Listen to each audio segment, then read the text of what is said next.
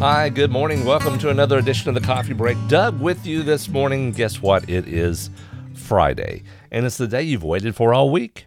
And I said maybe we shouldn't be looking for that.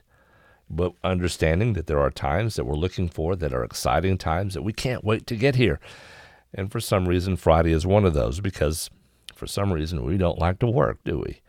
Well, here we are. We are here at Friday. I had a I was talking to a um, a friend of mine just a few days ago, and we were talking about successes and failures. And he seemed to be a little bit discouraged about some of the failures that was happening in life. And so, to which I replied, How do you define success? And in many cases, and if, if you pause this this podcast right now and answer that question yourself, how do you find success? Is your definition correct? I think many times we define success as about a particular result. I tried this, I attempted this, and it failed. All right, it didn't work as anticipated, it didn't work as planned. Therefore, we failed. Is that the same thing in the Christian life? I witnessed to this person, to this person who really needed Jesus and they didn't come to know the Lord. Therefore, I failed. Absolutely not.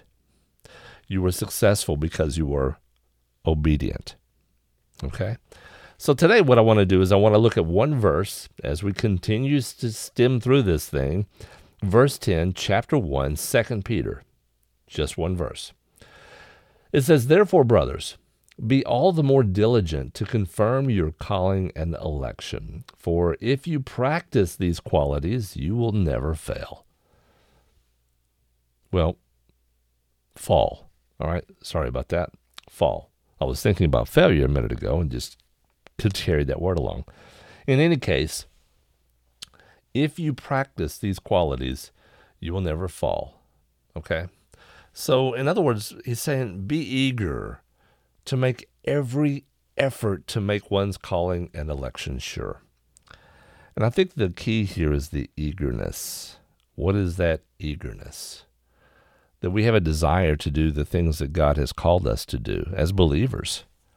And if we are seeking Him and His will in our lives, and we are in action performing that will, honestly, let's go back to the first word that we talked about. You're not failing, you're successful no matter the result. All right? So sometimes we think, oh my goodness, I just I can't talk to someone about Jesus because if I talk to someone about Jesus and they don't come to know the Lord, then I'm a failure. But that's not what God asks you to do. The fact that someone got saved is not your responsibility. That's between them and the Holy Spirit. You can't save anyone. All we can do is be obedient in what God has called us to do and perform that action. And through performing that action, we're not going to fall. Okay? So think on these things today. And we'll talk to you again Monday. Have a great weekend. God bless. Bye bye.